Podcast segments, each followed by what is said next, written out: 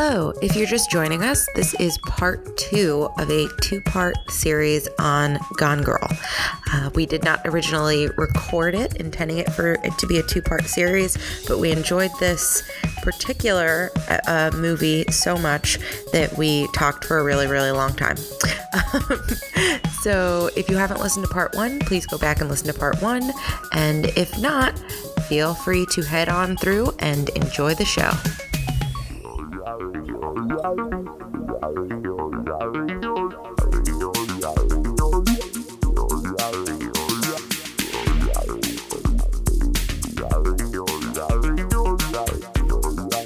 I have to be honest with you, dear listener. We have spent 1 hour describing this movie, and this is where it gets really good. It's true. Like, this movie was 1,000 years long, and this is where I'm like, oh shit, this is amazing. It's going down. So there's something also so real about her. Like, she decides, okay, I'm gonna disappear. I'm gonna immediately start just pounding donuts and Kit Kats. Yep. And Fritos. I don't have to give a woman after my own heart. No mo. She's like, well, I'm not going to be the old me anymore. I'm going to get fat. I'm going to eat what I want. And I'm going to be somebody else. And then I'm going to die. So they cut to Amy basically driving away in a car with like a bandage around her arm. And she's got some sunglasses on. She's riding away over a bridge. And she goes into this monologue about, you know, why she's like leaving Nick and how fucking relieved she is to be dead. Just like how happy she is just to not exist anymore. And she goes into this whole thing about being a cool girl and, you know, the defining compliment of like being hot, game, down for anything, super fun, never getting angry, always smiles, you know, in a shit grin loving manner, and always presents her mouth for fucking. She also says something about always having to wax stripped her pussy raw and eat pizza and still managed to be a size 2, all while living in the moment. So, I don't know. I feel like especially, I think like in the book, the whole monologue really was very powerful. It is in the movie as well, but I think that in the book it really, I mean, and perhaps it's because it was the first time I like experienced this snap of like this sweet, loving, like worried Amy, like what's going on in my relationship to like, fuck this asshole. Like I just... Well, I feel like it was the first time also that this thing that I had tried that, like, I feel like everyone who I knew was trying to be in college, like, was described to me. And, yes. Like, all of a sudden it was like I had been seeing one tree over and over again, and someone said, wait, take a step back. And all of a sudden I could see that, like, oh, shit, there was an entire forest there. Like, there it was a real thing, especially at the time that like you had to be cool. Like I feel like saying things like I'm not like other girls, like I don't hang out with girls, I don't have girlfriends. Yes, that especially, like I mostly hang out with guys, like was such that is such an identifier, and you used to want to say those things. Yeah. And I've never been, I mean, all throughout middle school and high school, I had mostly girlfriends. But then you get to college and you want to be cool and you want to like drink like everyone else, even if you shouldn't. And like, and it's that whole thing of like getting into sports or like watching guys play video games and be like, yeah, this is cool. I'm going to drink whatever you guys are drinking, and then try to not gain any weight, which is impossible in college.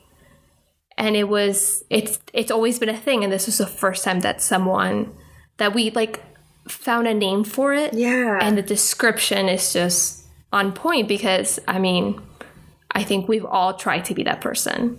For sure. At one point in our lives. Definitely. Most likely when we were very young and impressionable, and you think that that's who you should be, especially the hanging out. Like now I'm very weary of women who are like, oh no, I don't hang out with other women. Yes. Like now I'm just like, okay, well then I don't want to hang out with you. Like, okay, thanks. Oh, you don't hang out with other women? I might not be your type. Yeah. Yeah, like... Guess I'm gonna go. Yeah, I like women. I'm actually, like, actively trying to befriend more. Yeah. And I think... But I also think... So I spent, like... 4 years of my life being like, oh, I don't need girlfriends. I have my boys. And then I spent like a decade being like, I need to undo all of that. like I love my guy friends, but I spent so much time being like, I don't need that drama. Except that, like, yes, I did. I'm a very dramatic person. and like guys are just as dramatic. And sometimes I think like the reason why we even started this podcast is so that we get some more like quality lady time. For sure. It definitely is. Because we all live like, even though we're no longer one of those women, like we only hang out with guys. Majority of our friends are guys. Yeah. Hang out with. So it's a nice break. And I live with a guy now. I think we all live with guys now. So. Yeah, we all do. Sometimes you just need a break from that. You're like, all right. And I do watch basketball, so I think to some extent I am still trying to be cool girl. God bless you. I mean, yeah, I do play fantasy football. Right? See, we still do stuff. Think, like, we're still guilty of it. Well, and that's the whole thing is that you can have some of the cool girl factors, but you can be more than that. You can care about things like your marriage in this case in the movie. Like she really cared about her marriage. Yeah, and but knew something also, was wrong. There is some like a sense of the minute that she stopped being this cool girl and started like giving her shit. Like, uh-oh, now you're not the girl that I want to have sex with anymore. Right. Yeah. He, like, wanted her to always be... she became complicated. She became a fully fledged person with emotions and, you know, like, I don't know if we mentioned, like, they had to move from New York to Missouri to take care of his mom. And it wasn't easy for her. And for him, it was fine because he was coming back, you know, with his family, with his sister and his high school friends. Yeah, to, like, a life that he already knew. And she also makes a point to say that, like... He didn't even ask. It was just, like, assumed, you know? It was just like, oh, my mom's sick, let's go. And it wasn't like, hey, like, I know this is going to be hard for you, but is it okay? You know? And, like, obviously, she would have never, ever given him any kind of, like, problem for wanting to go take care of his ill mother. But at the same time, like, you're having her sell, like, her brownstone in New York, which they're not easy to come by. And it's like this whole life that she's built for herself someplace else and asking her to just drop everything and, like, follow you.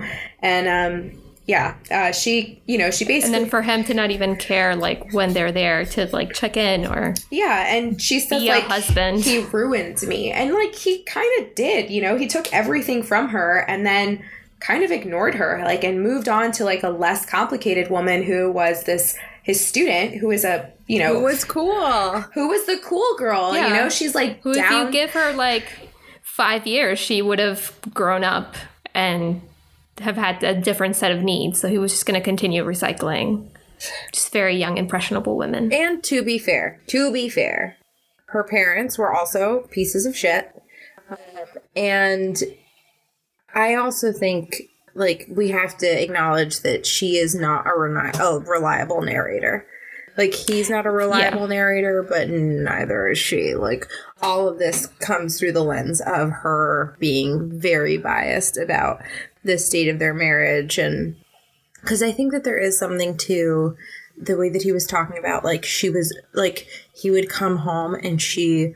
was always there to remind him how inadequate he was. Yeah. Yeah. No, they're both like, yeah, this is by no means trying to be on the side of Amy because they're both awful. I mean, they both needed a lot of therapy.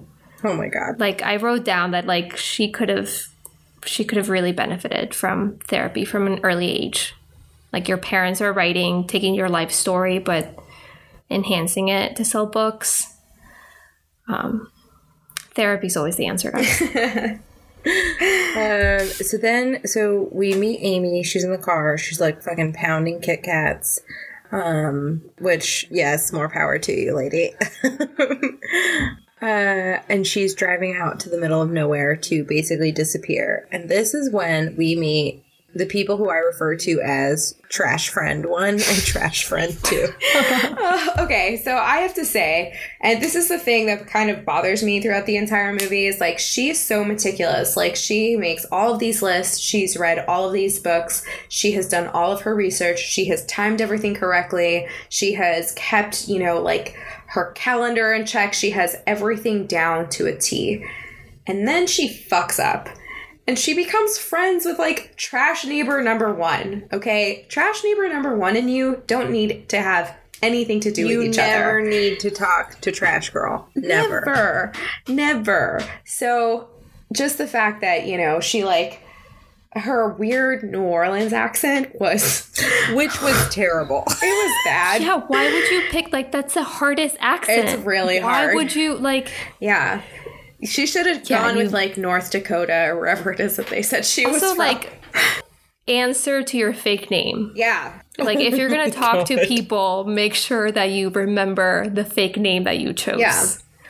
Because that's the first, like, giveaway that she's just, like, sitting there and this trash friend number one is calling her.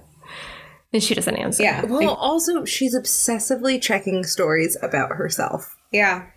Yeah, and, like, yes, you dyed your hair. Like, it's, again, it's, like, another trope in movies. This one, like, backwards, where, like, instead of making the lead character, like, beautiful by removing her glasses, she dyes her hair a mousy brown and thinks, like, no one's going to see the resemblance. And I'm fat now. While you're watching yourself. Yeah.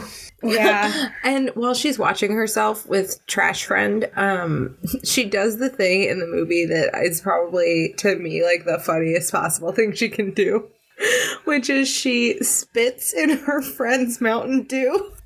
It's because her friend's like, she was just an uptight bitch. And she's like, no, she's likable. Show me the lie. Yeah, and she's like, no, she was a bitch. And, like, gets up to go pee, and she just leans over and is like... just, like, spits into that drink. It's a Mountain Dew, actually. Not just any drink. The trashiest cola. Yeah. Swirls it around and just leaves it there. And, like, such pleasure on her face when she sees that girl take a sip of that Mountain Dew with her fat loogie in it. Just, you know, it's like, it's, I feel like it's so... her, like, it's like, yeah, she's a vindictive bitch. She does not fuck around. So she hangs out with Trash Friend 1, this dude who is also staying at what I can only imagine is, like, I don't know, Cabin Town, Arkansas? I don't know, in the Ozarks somewhere. Yeah, they're camping.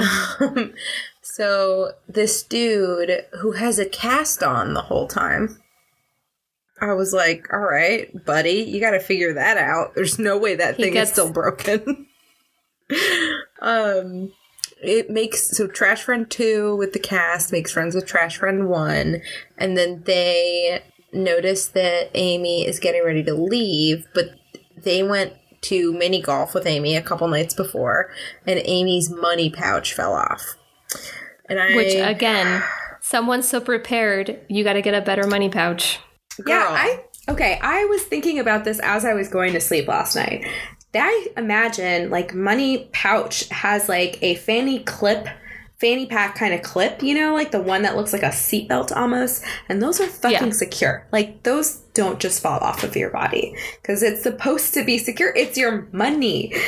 Anyway. Also, rule number 1, Amy, I know she fucking knew this.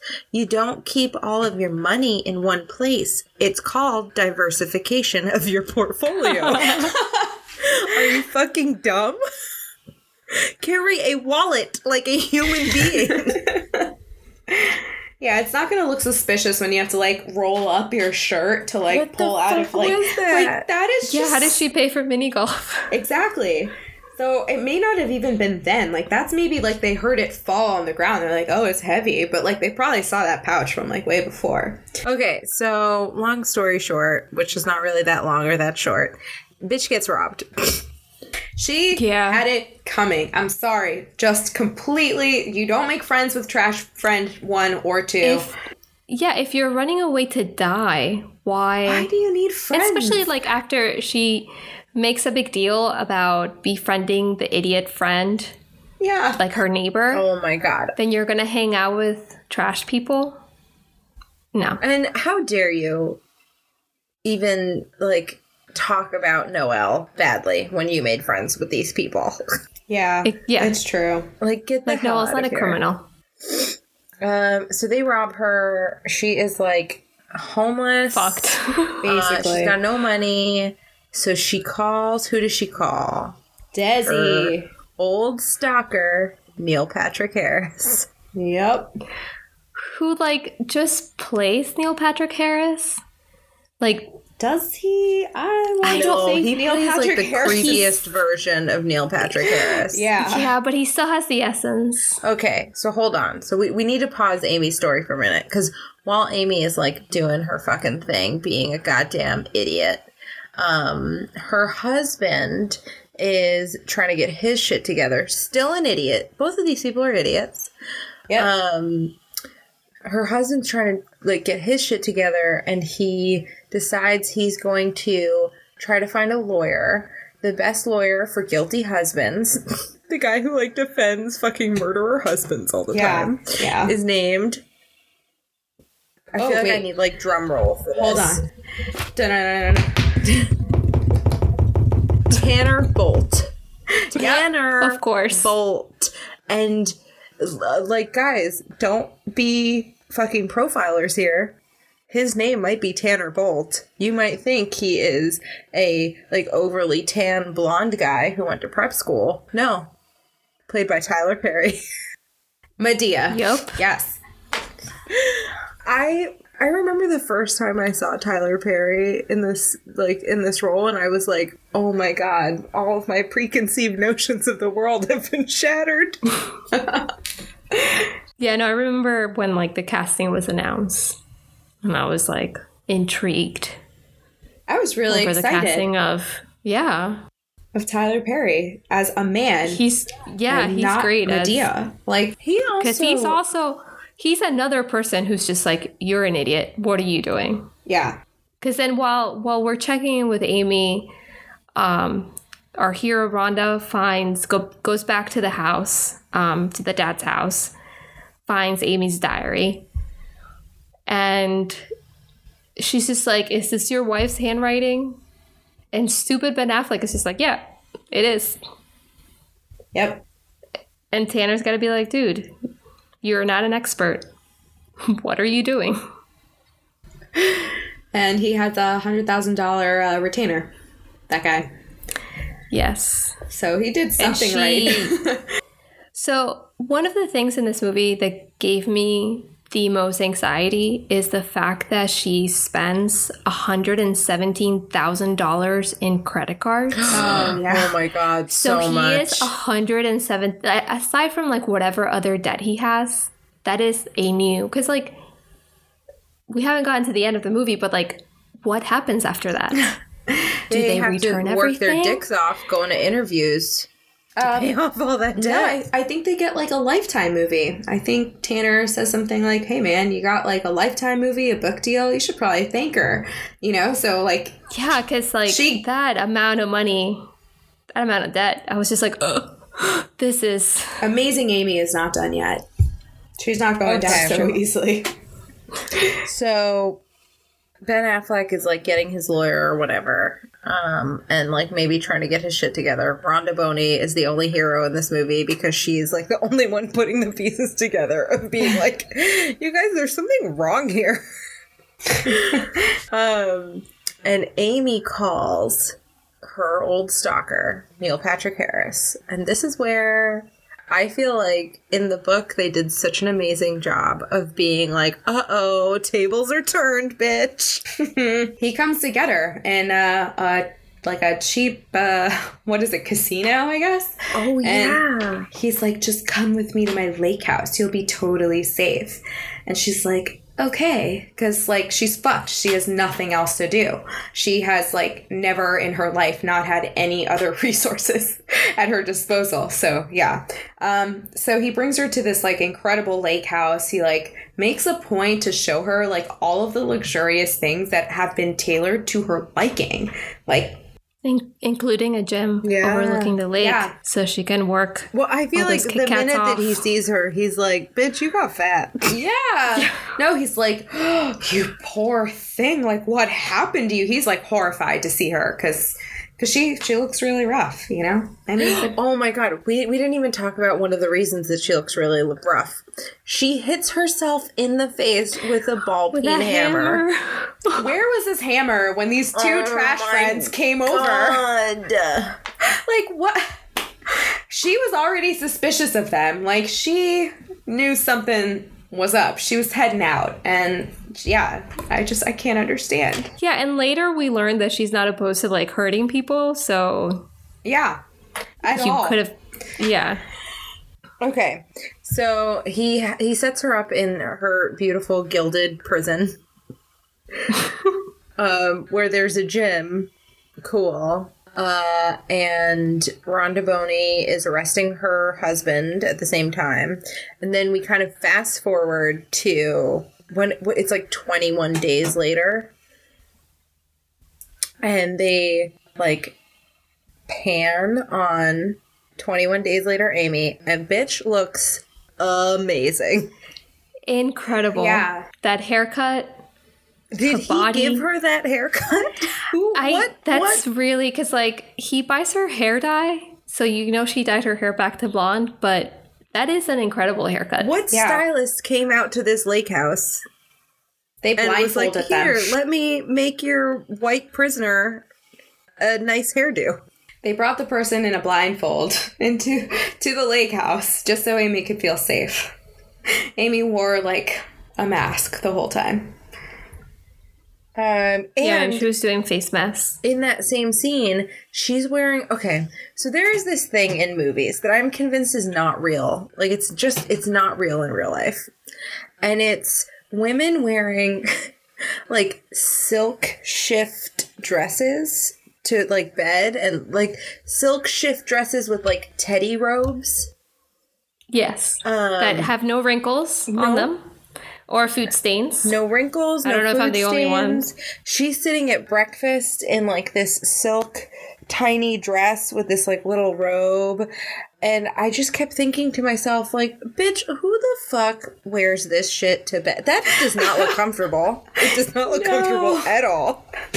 No, it's the same when women in, like, any kind of movies wear, like, the button down. Oh, my God. Which she does. Yes. Early in the movie when they're, like, they both learn that, like, they got fired and they're hanging out and she's wearing his shirt. Classic and it's like cool this, girl. Yep. Yeah, and it's like this thing where, like, we have to show women being dainty. Like, you, God forbid that you're bigger than your partner and his shirts don't fit you because then you don't belong in a movie married to Ben Affleck. But that's such a, like, that is, that and the silky teddies that look perfect. So I have a comment to make on the silky teddies. My mom was that lady for a long time. Yeah. My mom had, like, a collection of robes that matched, like, teddies. And I was like, multiple robes? Yes. They were different and they matched. I mean, guys, my mom, I should preface this with, like, my mom is a very beautiful, graceful woman, and she's very feminine. Like, she's, like, feminine to the extreme. Like, she's been wearing heels since she was, like, 15 and, like, refuses not to wear them ever. So she's just, you know, that person. So it makes sense to me. But, like, it wasn't until, like, I met other women that I was like, oh, women don't wear that. Like, that's not a thing that, like, people buy. Like, it's just so I always assumed that that was a thing that you put on specifically so that, like, it could be taken off. Okay. Yeah. Yeah. Like, I can't imagine. So kind of awkward. I would just get really sweaty. Like, I would wear, like, I would put it on to go to bed, and Mike would be like, "Are you okay?" You wake up and it's, like, at your neck and you're just, like, tangled in it. Like, oh, what is, like, this literally thing? I've sweated it into, like, a sopping, it's just like... scarf that has made its way up to my neck. They would definitely try to kill you in the middle of the night. Like, if you move, any sudden movements in bed, like, and that teddy is taking you down. Yeah. For and sure. Then my dogs would eat it. Yes. So, okay. So, this is when you discover that Amy's playing more games than, like, I couldn't even learn the rules to. Amy is... on one side, she has been playing her husband for more than a month now. Like, he is going down. And then on the other side, she is playing Desi. Oh, yeah. Like, she moves to where there's no cameras in the house and, like, makes out with him. And then he is leaving and, like, trying to, like, make, like, get himself put together again. And then she goes to where there are cameras in the house and starts screaming with, like, wine on the front of her silk teddy to make it look like blood, so that later on when the, like, film is pulled, or when the digital recording is pulled, because it's 2008, I guess. No, it's like 2009. That it will look like she was his prisoner. I'm pretty sure she also, like, self-sodomizes herself. Oh, my. Okay. Yes, I was just going to get to the fucking wine bottle. When she does that, and the, like, string around her wrist. Yeah, the ligature. Oh, yeah. The weird wrist exercises. Yeah. Yeah. She's... So when I first saw this movie, and there's a lot to be disturbed about in this movie, because right after she violates herself with a wine bottle... She slits Neil Patrick Harris's throat with a scalpel while they're having sex. So there's a lot to be, like, really upset about. Ben Affleck is in it. Really disturbing stuff. But the thing that I found most disturbing about this movie was the fucking wine bottle. Like, I could not get that idea out of my head. I could not get, like, the thoughts out of my head that, like, this, because she also, so she takes a wine bottle. She wants to simulate that, like, these are rape injuries. So she takes this wine bottle, and in classic David Fincher style, like, it's not like she's just going to, like, mime and imply what you think is happening. She goes for it. She takes the wine bottle, she, like, puts it inside, and then she's, like, moving around. And I was like, this the whole time I was like, no. Like, why, Jesus? Why?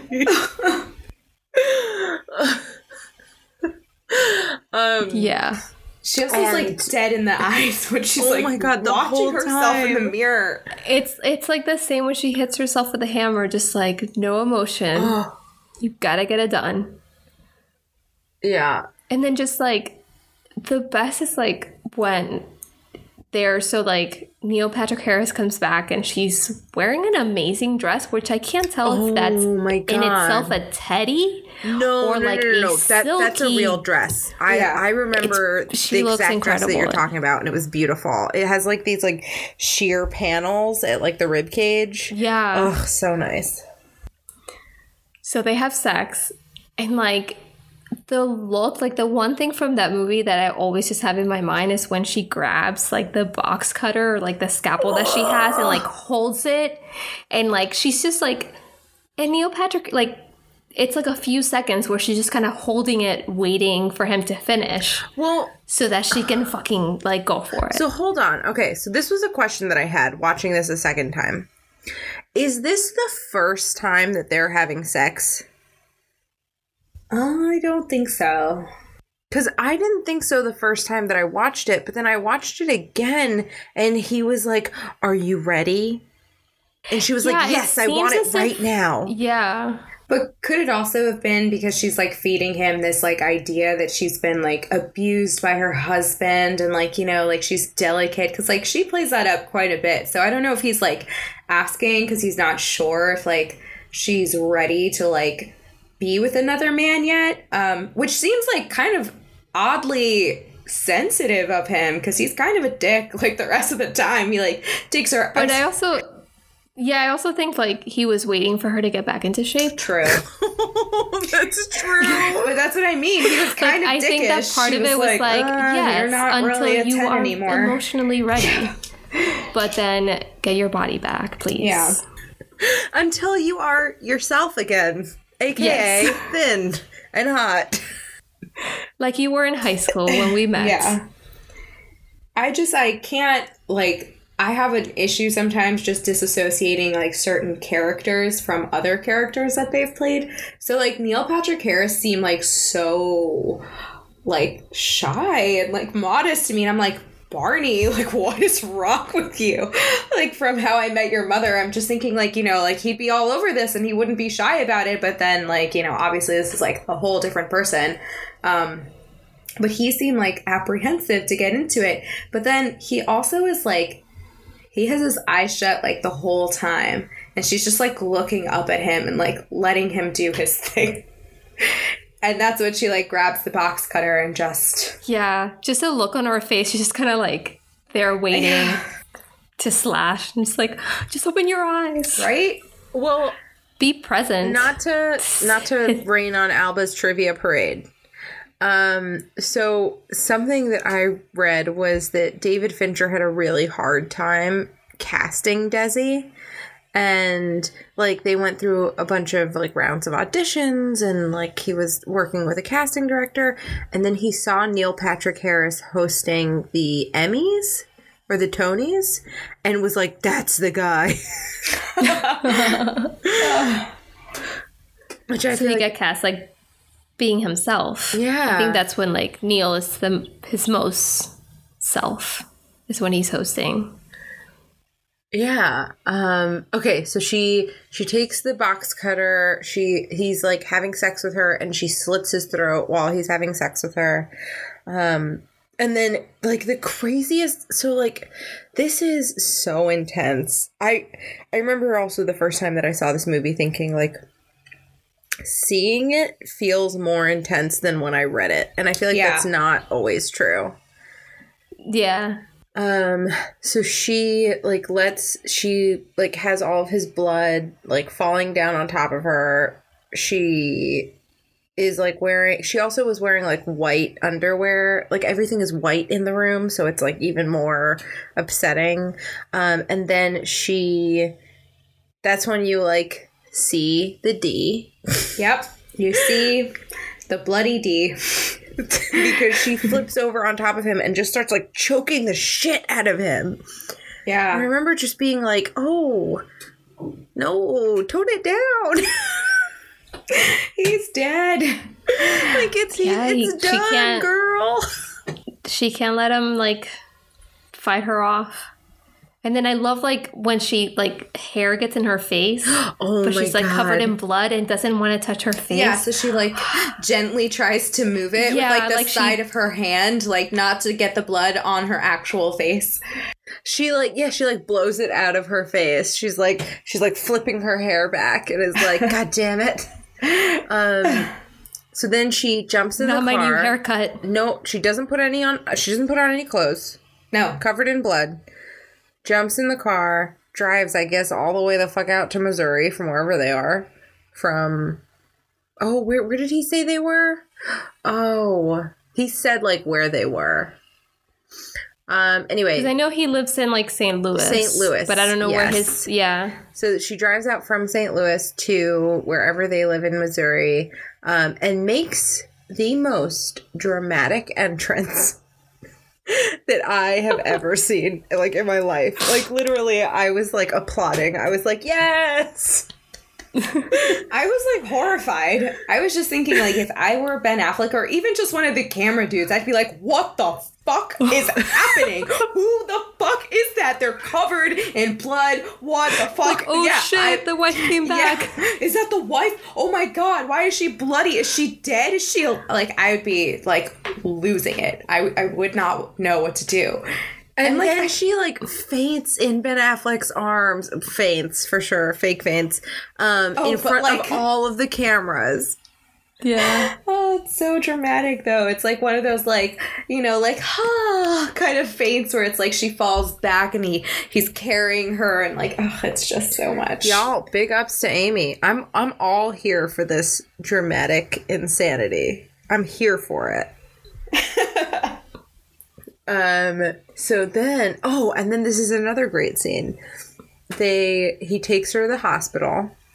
They do a rape kit. They, like, put her under a bunch of, I don't know, like, painkillers or whatever.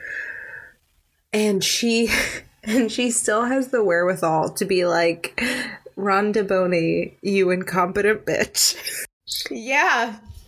She's calling her out. She's like, I'll talk now. I'll tell you everything I remember. But if it hadn't been for your incompetence, I'd still be locked up in a prison. Like...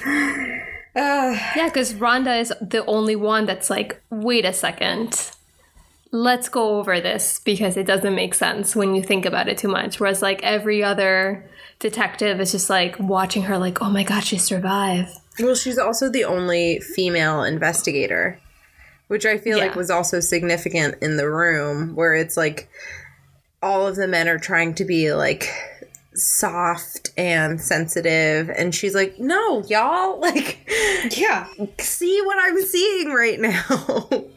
She is lying to you. This shit is weird. Yeah. They also didn't wash off any of the blood. Like, they didn't bathe her when she got to the hospital. They just put her into scrubs and I was like, this is not sanitary. Right, that's what I thought too. Like, rinse her, rub her down with something, like baby wipes. I don't know. It's in the service of the story. Because then she's got to get in the shower with Ben Affleck. Yeah. Okay. So then it comes full circle. Full circle to the D. Oh, yeah. So Alba, take us away. She gets home, still covered in blood, in scrubs. Yeah. And he's basically like, what the fuck just happened? And then she's like, we'll talk. But in the shower, because I got to make sure you're not wearing a wire. What the fuck was that? Because she is still on. Like, she is a psychopath, but she is also, like, a bad bitch. Yeah. Like... she's not playing games. Uh-uh. Yeah. No. And then, yeah, just basically tells him, like, I had to fight for you and come back for you, and I saw you on TV. Like, you're... She basically tells herself that because in the time that she's been gone, he's become the person that she fell in love with. And it's now, like, we're gonna be together. And Ben Affleck's like, I'm scared of you. I'm going to sleep in the other room. To be fair to her, I did not like Ben Affleck at all until he started, like, turning it on. It's true. Yeah. Like, that, then when he is, like, turning it on for the cameras and is like, oh, she's playing a game? I know this game. And, like, starts actually behaving like he has 2 brain cells in his head. That was when I was like, yes, I'm here for you, Nick. Like, I want you to get it together. Just, I want you 2 crazy kids to find love again. You deserve each other. I just want you 2 psychotic narcissists to make it work. And to grow your family. Yeah. So he moves into the guest room with the cat. Oh, my God, how could I have forgotten? I'm mad at myself right now. It's because your iPad is... I'm sure you had this. I had this written down in all of my notes. You guys. This cat. This orange cat. Okay, so number 1, it was all one cat, which I think is really impressive. Yeah. Wow. For the same actor cat. Guys, guess what the cat's name was? What? I can't remember. It was Cheeto.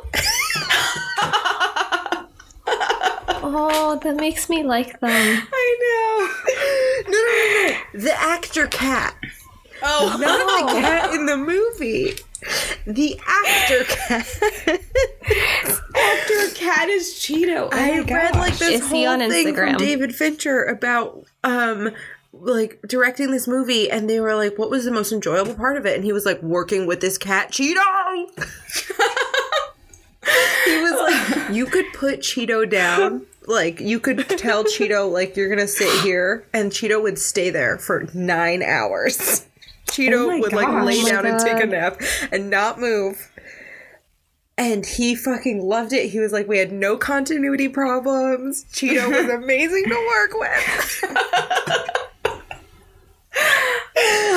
Oh, that's amazing. And all I think was like, oh my God, this cat's name is Cheeto and it's alive in the world somewhere and I haven't pet it yet. A good actor cat. Yeah, I'm sorry. I should have, I don't know how I didn't open the episode with this information. I can't believe we chose to open with Ben Affleck's peen and not Cheeto. And not Cheeto. Yeah. Cheeto seems far more significant now. Yeah. He definitely is. He also made Ben Affleck, likable. Because Ben Affleck, remembered to feed the cat. Oh, and, remembered to tell the cops to feed the cat. And, he was very, concerned about the cat. Well, when he, sits down in the guest room and just, holds the cat alone for a while, I'm like, yes. Yes, Nick. Now you are a human being. He also cleans up glass on the floor, and he's like, "Oh, I can't let you step in the glass." You know, he talks to the cat as he's picking him up and cleaning up the floor where he threw a fucking glass. So he cares about the cat. Him and Cheetos are besties. That cat does look like a Cheeto though, a little puppy Cheeto. Yeah. Okay.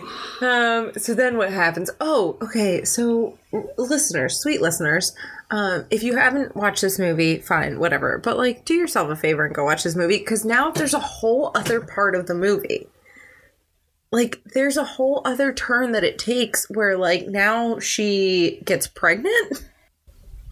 Yeah. He mentions that he got a letter from the sperm bank. And Amy said she didn't want kids, so he threw it away and just didn't care. And apparently from the time that Amy murders Neil Patrick Harris and then comes home, somehow gets her and her husband acquitted of all charges, she has time to go to the fertility bank and become, not artificially inseminated. Oh, yeah, it is artificially inseminated because it's not with a penis. Okay, yeah. And, no one, at this small town sperm bank, it's oh, hey, you're that lady that I went missing and came back. Where's your husband? Why isn't he here? You're using his sperm. So she gets pregnant and then basically she ties him down. Yeah, and he's ready to tell her that he's leaving. He's like, no, I'm done. And then she's like, actually, no, I got you. And then she has the conversation with Tanner Bolt and Rhonda. Oh, yeah. After she comes back, where they're all basically she's a crazy bitch, but there's nothing you can do about it because we have no proof. Yep. And he's like, well, I'm going to leave her. And then Tanner Bolt's like, well, no, because he tells her that he wants to leave her. And she's like, everyone will destroy you. You'll lose all credibility. And then she gets pregnant. Yep. She knew what she was doing. Yeah, and she's and that's when they start sleeping in bed together again, and he starts the monologue from the beginning of the movie, which I thought was so perfect. Yeah. Yeah. Especially the what have we done to each other? Yeah. Well, she says, or no, he says to her, he's like, all we ever did, when they were together, because she's, trying to remind him that, he's the best person and the best version of himself when they're together and when he's trying to make her happy. And he's like, all we did was try and control each other and then resent each other. And she replies, well, that's marriage. That's what it's all about. Oh, that's, right after he, slams her against the wall and he's, choking her and she's pregnant. And all that I could think, I felt really bad about this, but all that I could think was, this is the most chemistry that these two people have had in this entire movie. Yes. He is legitimately abusing her. And, this is, because the whole beginning of the movie, I was do these two people even like each other? What? Yeah, it's, the first time they display, real emotion. And I don't know if that's on purpose because when we see them together originally, they're kind of, it's fake, right? Amy, it's part of Amy's diary. Yeah, we don't know. Yeah.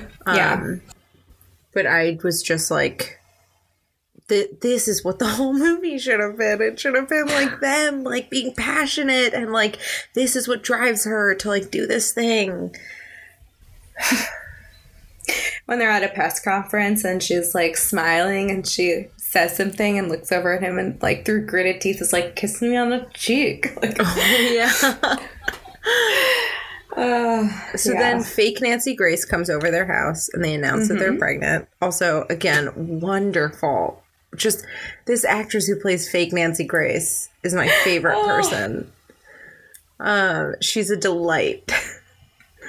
And then, like, literally, it's just the wrap-up of the movie of them, like, well, like, of him being like, well, I guess I'm stuck with you now. And his twin sister is like, no, I can't watch you guys be together because I'm in love with my twin brother, I guess.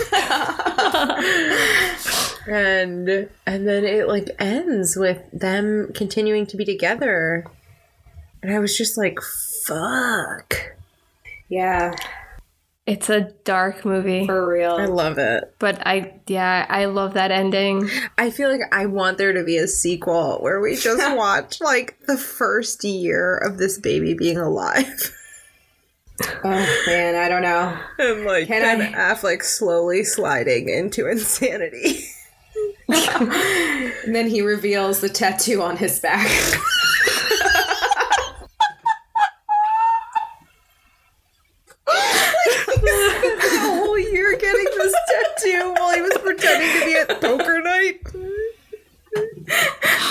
Like, this is what I've been spending the last year doing. He's like, no, don't touch me. Feast your eyes. And she's like, what do you mean don't touch you? You're my husband. He's like, no, it hurts. I got a tattoo. Well, he finally moves out of the guest room. And he's like, yeah. Look at my tattoo. This is something that can never be undone. Oh, guys, do you remember fake Nancy Grace? She's hilarious because she comes over to their house for them to do this interview about the baby. And she brings Ben Affleck a robot cat, and it's like, I got it for you for to go with the dog. Oh my god, I was dead. It was the best. I was like, yep. I was like, yeah, I was here for this whole movie. Like, every decision that was made, I was like, yes, this was the perfect decision. Like, this tacky shit, yes, this was it. Thank you. I loved it. Like, it was so bad, but it was so, like, all of the decisions were so over the top and perfect. Yeah, I'm a big fan of this movie. I really, really love it. And like, all of the casting, like, everybody in this movie, I think, nails it. It's just very, very good. I thought, because I do think Gillian Flynn, I think she does a very bad job of writing, empathetic women. Yeah. Like, I think, like, the women are always fascinating in her books, but they're often, like, it's very hard to understand why they make the decisions they make. And I think she also wrote Girl on the Train, right? Did she really? No, that was someone else. Well, there was a different movie, different book that I listened to that was by her as well, that I was like, I can't figure out why this character, like, did this. There's not enough to explain why. But I thought that, like, they casted it so well that I didn't care. Like, I didn't care why this woman was behaving like this crazy person. Like, I was just like, whatever, I'm in here, I'm down for this ride. Yeah, Girl on the Train was written by Paula Hawkins. Okay, well, that should be our next one. But it's a very... yeah. I have actually not seen that movie. Either. And I, like... Me neither. I love Emily Blunt. It just, like, came out during, like, a week. I was just, like, not going to the movies. Y'all. And then I just been whining... I've, like, been waiting for it to be, like, available on some sort of streaming service. Y'all, I think we know what our next movie is going to be. Because that's also, like, a fucking crazy-ass movie. Yeah, it is. Or book. Yeah, I read the book. Actually, no, I listened to the audiobook. I listened to the audiobook, too. It's good. I really like unreliable narrator. Yeah. Maybe we'll do, like, one that's, like, a little bit worse and, like, lighthearted, and then we'll do Girl on the Train. Yeah. I've been thinking, like, we have to do Heathers at some point. Like, there's no option. So maybe we'll do Heathers and then Girl on the Train. I don't know that I've ever seen all of Heathers. Wait, what?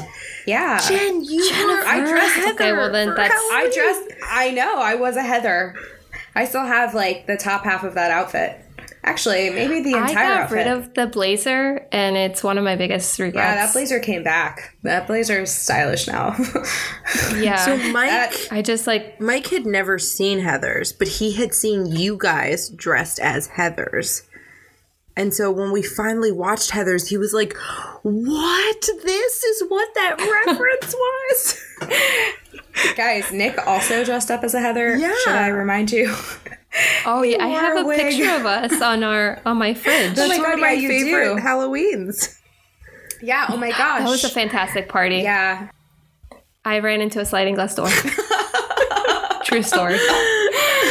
And it was because it was very dark inside. You did the decorations were on point. It was your like stereotypical Halloween party with like a fog machine. Oh, yeah. And all the lights were turned. Yeah, all the lights were off in the house, and there was a fog machine in front of the sliding glass door. So like, my bad. Someone was gonna do, and it was hard too. Like, I was like walking out of the house without purpose because I think I had just made some like stupid comment to someone or some like snotty remark, and I just like decided to do like a dramatic exit and just like bounced off the sliding glass door. Yeah. I just remember the sound, like it was just so loud. Everyone else inside was just like, what the fuck? And then everyone outside is like, what is happening?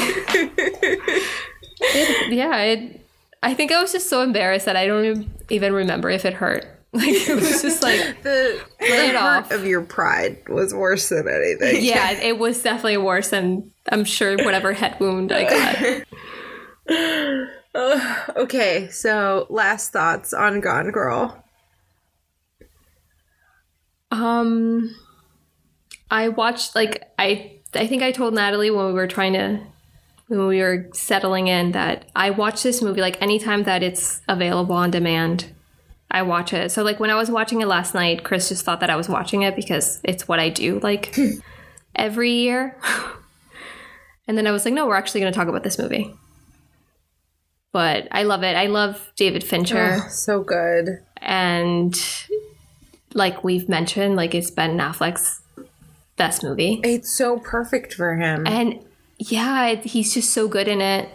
And everyone, all, like, the cast is fantastic. And then you watch it and you like we never really talked about like the other boyfriend that she like pressed charges against and also like faked. That is another like prominent actor. I want to say his name is like Scoot.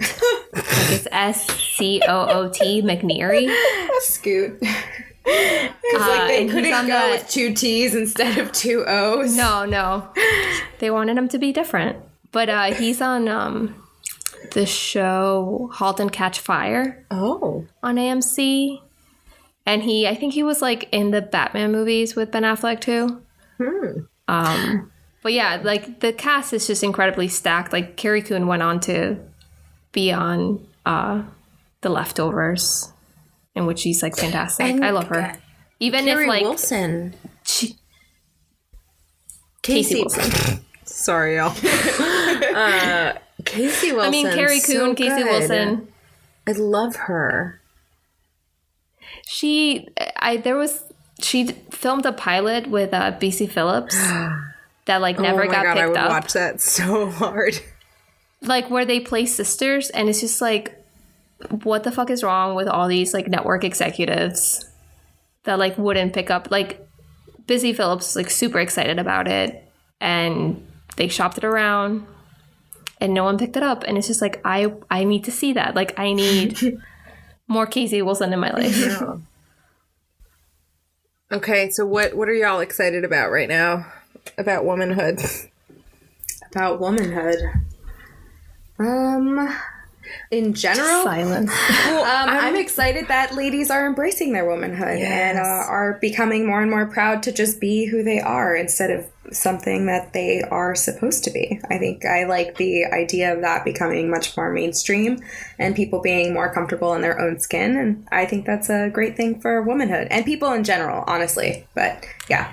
And like tying this movie in, that the fact that like we were able to like talk about this whole cool girl symptom of our like society, and the fact that it's become a trope.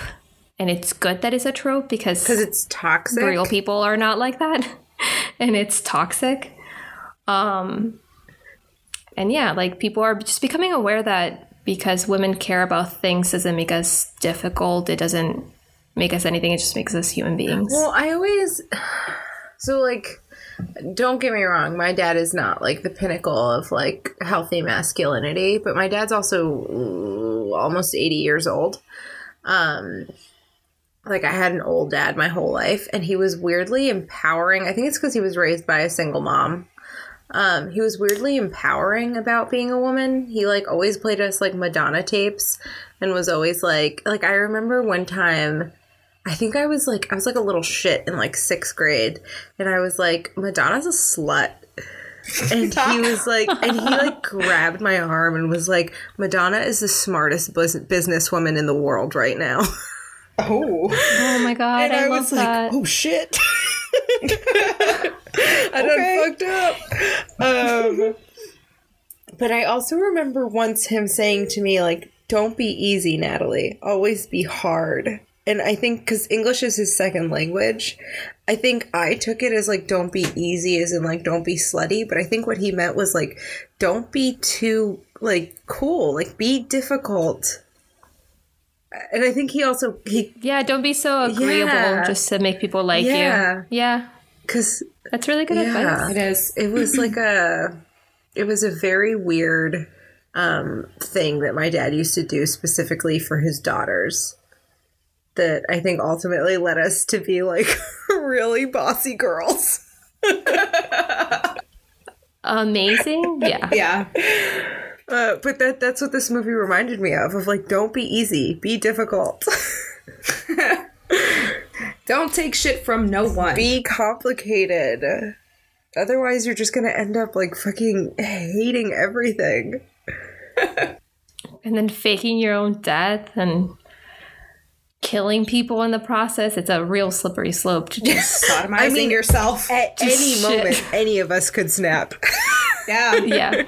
I don't know. Like the sodomy is like, maybe not. If there's one thing Gone Girl taught me, it's that all of us are 2 sugar kisses away from just like snapping.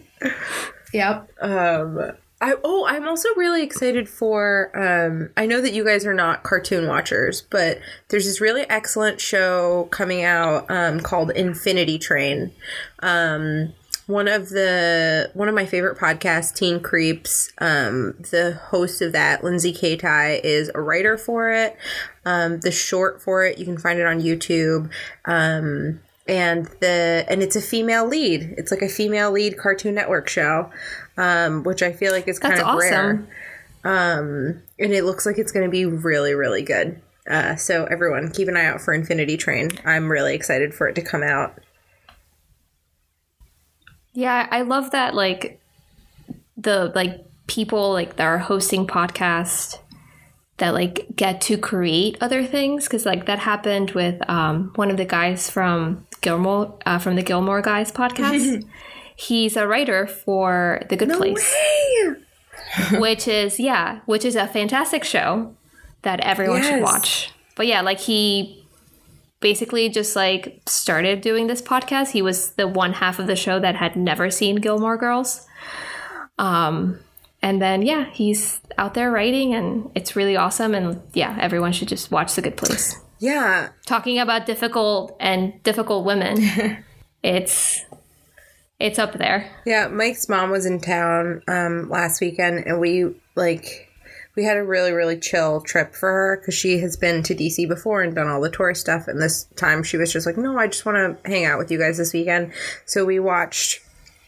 the first episode of The Good Place, and then we watched a couple episodes of Father Brown, and I thought for sure she was gonna like The Good Place, and then she's been texting me all week oh my God, I love Father Brown. So if you guys also have not watched Father Brown, one of my plants is named after Father Brown. Make sure to watch it because it's amazing. Check it out. It's this amazingly heartwarming murder British murder mystery. I love it so much. Anything else? Anything else that's fun? Well, let's also, so we're going to do next, it sounds like Heathers. And then after that, we're going to do The Girl on the Train. Yeah. Okay, listeners, make sure that you keep up. Unless you don't want to, unless you just want us to explain these movies to you. We can do that. Which is, I think this whole podcast, like, we could have watched the movie. Yeah. I think so. It's the same length. I mean, we are talking about a David Fincher movie. The least we can do is just talk about it for 3 hours. Yeah, well, pretty much. I don't actually know. That movie was super long. Yeah, it's like 2.5 hours. It was so long. I was, like, shocked by how long it was. I had no idea. I was like, I'll watch this real quick. Like, and I was like, nope, not real quick. This is not quick. Yeah. He's notorious for, like, just filming scenes 100 times. So I think, like, he filmed, like, a total of, like, a ridiculous amount of hours. Like, 500 hours of, like, footage. Oh, my God. Well, I'm glad that we're doing this David Fincher movie early because I know eventually, like, we have to do The Girl with the Dragon Tattoo. Oh, man, that's another super long one. So good. Yeah, that one's a harder watch. Was that the inspo for Ben Affleck's tattoo? Jen, you just solved this mystery. I figured out his midlife crisis. Oh, man. Oh, Ben. I'm not rooting for you, I'll be honest. Yeah. I mean, I'm rooting for him. Because I'm rooting for, like, humans in general. I can't. He's so, And sadly, he's probably the best Affleck. He's 100% the better Affleck. So it's, I mean, we don't know a lot about Ben Affleck's life. Ben Affleck seems like chaotic neutral, but Casey Affleck seems like a living nightmare. Yeah. Yeah. Okay, so all right. So this has been May I Speak to Pizza. We ended it on a super on like a fun real high note and positive note. Wait, you guys just spoke over one another. Okay, Alba, you go first. No, I was just saying that we ended that on a super fun and positive note. You said we ended on a super high note. Yeah. So I'm Natalie Levy Costa. You can follow me again at NRLSEE on Twitter and Instagram. I'm Jen Schaefer. You can follow me at YoItzJenn on Instagram and Twitter. And I'm Alba Towers. You can follow me at Alba Towers on Instagram. And I think it's also Alba Towers on Twitter, but I think you can just find us on our Twitter. I don't tweet. Handle. We're I think I'll just tweet on there instead of going back. Someone called Twitter today the hate machine. So. Oh, Lord. Yeah. That was at work. That's what they called it. Or you can follow us by searching May I Speak to Pizza on Twitter. We will be sure to start tweeting at some point. Yeah. Yes. And that pizza, you're going to see it. I'm going to add it to my list. Yes. So we're going to go work on our night cheese. Yeah. Working on my night cheese. Bye.